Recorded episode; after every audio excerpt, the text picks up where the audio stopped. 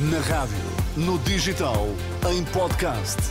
Música para sentir, informação para decidir.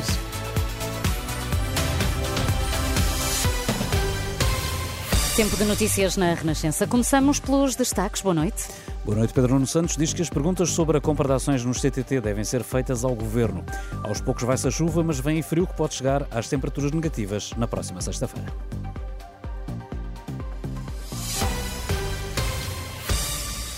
Compra de ações dos CTT pela par pública, realizada até outubro de 2021, foi feita no cumprimento dos requisitos legais, o que inclui o despacho do então Ministro das Finanças, que teve por base um parecer prévio favorável da Unidade Técnica de Acompanhamento e Monitorização do Setor Público Empresarial. O esclarecimento é da par pública, através de um comunicado em que explica que detém 0,24% dos CTT. Por seu lado, Pedro Nuno Santos garante que não deu qualquer indicação às finanças para comprar ações dos CTT, em causa um negócio feito pelo Estado em 2020 e 2021 que não foi divulgado publicamente. Na altura, o atual líder do PS era ministro das Infraestruturas, com a tutela dos Correios.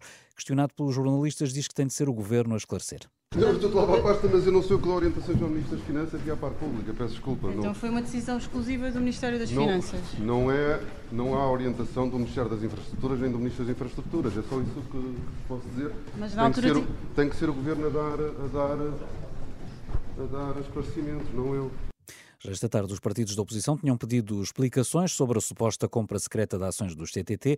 Segundo o Negócios, seria uma contrapartida dada ao PCP para viabilizar o Orçamento de Estado de 2021, em que os comunistas se abstiveram, mas a líder parlamentar eh, Paula Santos garante que a compra de ações dos CTT nunca foi negociada com o Governo. Foi-nos transmitida essa, essa informação, mas aquilo que importa verdadeiramente relativamente a esta questão e aquilo que é central uh, relativamente a esta matéria é que, de facto, que uh, essa aquisição das ações nós não consideramos relevante porque não correspondia àquilo que era, que era necessário. E aquilo que é necessário, volto a reiterar, aquilo que era necessário é, de facto, assegurar o controle público da empresa. O PCP reconhecer que o governo deu conta dessa informação ao partido, mas os comunistas consideraram que não era suficientemente suficiente nem relevante. Quanto aos esclarecimentos eh, pedidos ao Ministério, ao Ministério das Finanças, a Renascença continua à espera de resposta. Há centenas de professores que ameaçam abandonar o ensino no próximo ano letivo. São docentes que entraram nos quadros ao abrigo da vinculação dinâmica e que em setembro não sabem onde vão ficar colocados porque têm de concorrer a todo o país. São já mais de 800 estes professores, como revela a Renascença Cristina Oliveira. Neste momento já contamos com 850 membros. Uh, mas vai sempre crescendo. De facto, é a partir daquilo que vão comunicando entre vocês que se apercebem há muitos que têm vontade depois de desvincular caso sejam colocados muito longe da área de residência. Posso lhe dizer que todos os que aqui estão é o que vão fazer. Cristiana Oliveira, professora de inglês em Portimão, ouvida por Fátima Casanova. Os professores que entraram nos quadros ao abrigo da vinculação dinâmica ameaçam abandonar o ensino. O grupo, constituído num grupo do WhatsApp, conta com 850 docentes. É um número que tem estado a aumentar de dia para dia.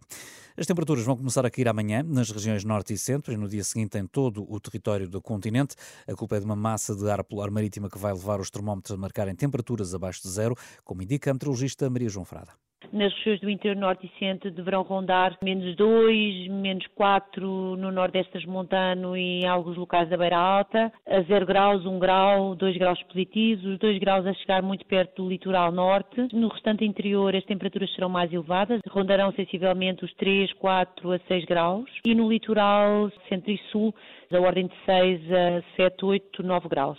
A meteorologista Maria João Frada, a chuva vai continuar a cair em todo o país até sexta-feira, dia em que se vai sentir então mais o frio.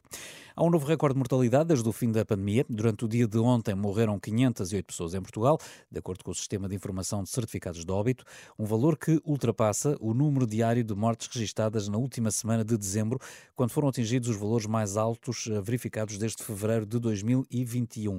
Eh, são números eh, que coincidem com um pico de infecções respiratórias, sobretudo gripe A e Covid, que estão a entupir as urgências hospitalares de norte a sul do país.